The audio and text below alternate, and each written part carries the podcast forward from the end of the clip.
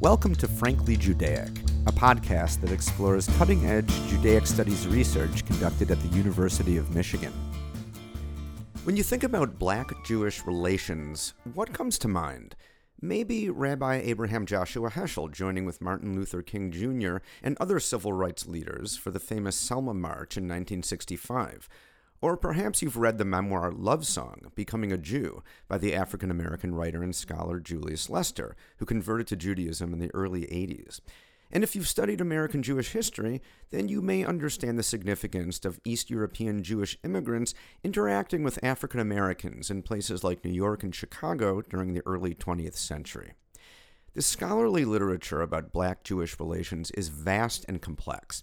But for Frankel Fellow Eli Rosenblatt, that body of scholarship is somewhat limited. It mired itself or was grounded in kind of um, mystical notions of affiliation, of identification, empathy, and cultural transfer. Rosenblatt's research aims to expand our knowledge of black Jewish relations by exploring how it manifested during the European Enlightenment and afterwards, looking specifically at how Yiddish writers, poets, and intellectuals in Eastern Europe reacted to and interacted with African American writing and culture. Yiddish writers from the early modern period, so say um, from the 1600s or 1700s until today, they read, imagined, visited, and immigrated to societies in which enslaved peoples from Africa and indentured labor from other parts of the colonial world formed the basis of the economy. And in places such as South Africa, Brazil, Argentina, the United States, the Caribbean islands, Rosenblatt says,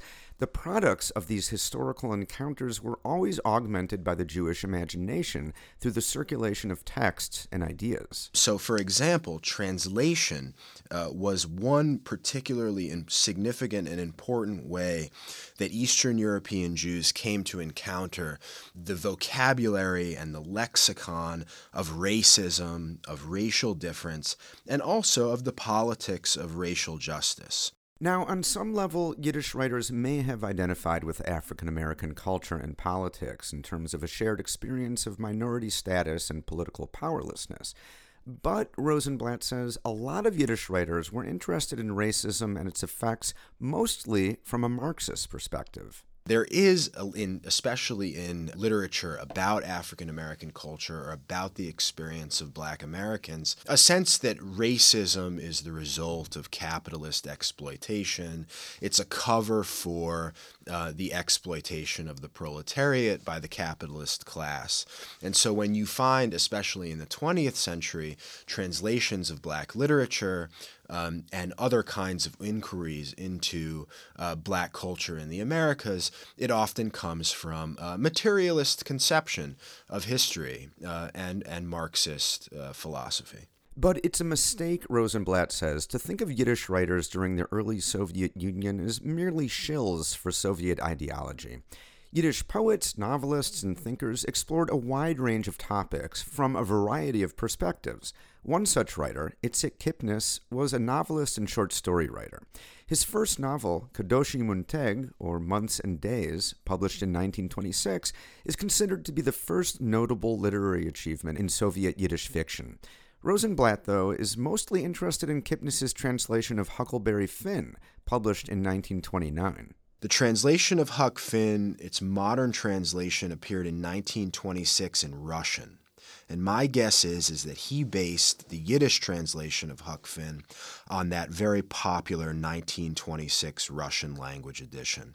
In the Yiddish, he's largely successful in capturing Twain's humor, but less successful in transferring Twain's virtuosity in terms of American linguistic registers, his reproduction of African American vernacular English. Although, of course, we know in the Yiddish translation that Jim is portrayed as African American, as a black man, you don't get the same kind of uh, foray into voicing an African American dialect or vernacular English from Missouri or from the Midwest or the Upper South uh, the way that you do in the original. What you do get is a faithful reproduction of Twain's novel in terms of the plot elements and narrative episodes.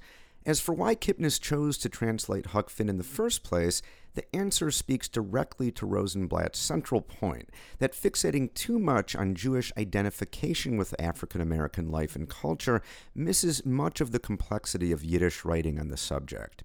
Instead, Rosenblatt speculates, Kipnis was mostly interested in advancing Yiddish literature and culture on the world stage. I think, in in a sense, you know, translating something like like Huck Finn, a masterwork of American literature, a defining novel, was part of creating a cosmopolitan and multilingual and global sense of Yiddish culture in the 1920s. I should say also that Huck Finn was part of the Kulturliga's Allgemeine Bibliothek which was a series of books. Some of them were about natural history, geography, geology, and the natural sciences, all of which were meant to give in Yiddish a Western or Western European literary education to the Eastern European Jewish readership.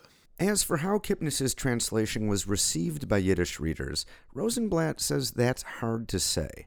Part of his research is to understand how Kipnis imagined his audience and how he imagined the novel would affect his readers. You know, we know that in the United States, this book is still to this day a highly controversial novel, mostly because there's a debate over the extent to which Mark Twain uncritically espoused uh, racist views in his depiction of Jim.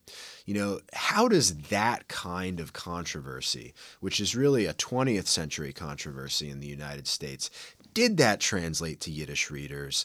Do we see that Yiddish readers were inculcated with racist or racial views from this novel? It's hard to say, but my general thesis is that the idea of America had a significant influence on Eastern European Jewry long before mass migration to the United States, but also among Eastern European Jews that chose not to migrate. Uh, it's this global sense of American culture that I'm trying to get a handle on, specifically in the in the Yiddish speaking world. To that end, Rosenblatt is also interested in another Soviet Yiddish writer, Leib Kvitko, who was best known for his 1933 novel Zwei Chaverim, or Two Friends, which told the story of the friendship between Liam, a Jewish boy, and his non Jewish Slavic friend, Petrik. According to the YIVO Yiddish Encyclopedia, the novel was among the most printed and read works of Yiddish fiction in the early Soviet Union. Rosenblatt argues that Zwei Chaverim was in fact an adaptation of Huckleberry Finn into Yiddish, with the Jewish Liam as Huck and the Slavic Petrik as Jim. Clues throughout the novel support Rosenblatt's thesis. The first are the kinds of stereotyping uh, that come through the notion of a Jewish proximity to civilization, to the urban space, to uh, Jewish connections to the urban underclass in the way that Huck Finn is understood in Twain's novel, and also this this kind of doubling of Jim and Petrik in the sense that Petrik is um, an agricultural or of agricultural origin. Uh, he doesn't come from a literate culture, and what brings him together with Liam is a sense of emerging class solidarity. That although one is from the country and one is from the city, one is from a particular ethnic group and the other is from another ethnic group, what really unites them is a common struggle against the capitalist class. Other clues are even more obvious, such as the centrality of a river and a raft in Kvitko's novel. Plus, although Rosenblatt can't prove it, it's likely that Kvitko read Kipnis's translation of Huck Finn and possibly the Russian translation that appeared in 1926. And it's possible that Kvitko was then inspired to create a new kind of Soviet novel that imagined Jewish Slavic brotherhood in the framework of Twain's story. When one looks at it in transnational or transatlantic perspective, it sheds light, I think, on the power of American culture to guide or to frame a notion of the Jewish future, not only in cities like New York or Chicago, but also in Kiev um, and also in Warsaw and places where Eastern European Jews had to also grapple with the politics of ethnic or racial or national difference. Like Tzvei Chaverim, Yiddish literary works of the early Soviet Union are generally less known among scholars because they've been seen as uncritically supporting Soviet ideology, part of which sought to erase ethnic differences and identities among Soviet citizens, including Jewish identity. But many Soviet Yiddish writers were in fact critical of Soviet ideology, especially its hostility toward Jewish particularity and autonomy. You know, my sense from this book, or from these books, from these translations, is that just as there's a debate about whether Huck Finn is racist or anti racist, there can also be a debate about whether Leomin Petrik is completely for Jewish Slavic brotherhood and Jewish Slavic integration, or whether it imagines uh, something else whether it imagines a world in which Jews and non Jews uh, maintain a certain kind of cultural autonomy. And I think that kind of argument, that kind of debate uh, is at the core of the project to get a better sense of how Kipnis and Kvitko both used the the metaphor of American racism to understand the Jewish relationship with non Jews in the early Soviet Union. In a similar vein, Rosenblatt also explores the work of Polish born Yiddish modernist poet Zisha Bagish. Like Kipnis, Bagish was also a translator, and inspired by a Yiddish translation of the Harlem Renaissance poet Langston Hughes in the Warsaw literary journal Literarishe Bleter, in 1936, Bagish published a book in which he retranslated Hughes's poetry into Yiddish and even invented African American folk songs. And in his translations, Bagish channels white European racist views of Africans. So when he's translating Langston Hughes or he's translating spiritual, he, he tries to reproduce the speech in a kind of uh, Yiddish primitive tone. Uh, the Yiddish becomes sort of monosyllabic or overly reliant on rhythm. You can kind of see how his broader ideas of racial difference come to bear on his translation into Yiddish of how a black poet might sound.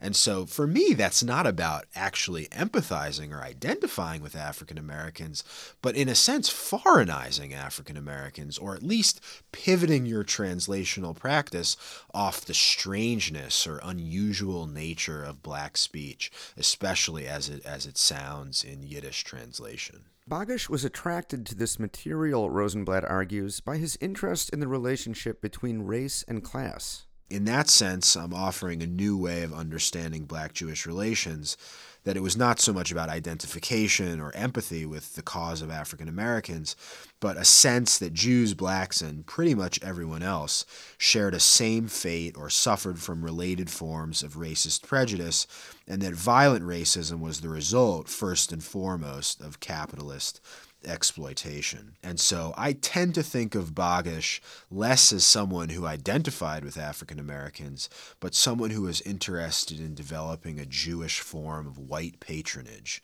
It's not so much about a notion of cultural transfer, but an interest in in using the the black voice as a conduit for understanding the nature of class war across the world. Langston Hughes was widely translated into Yiddish from a variety of perspectives.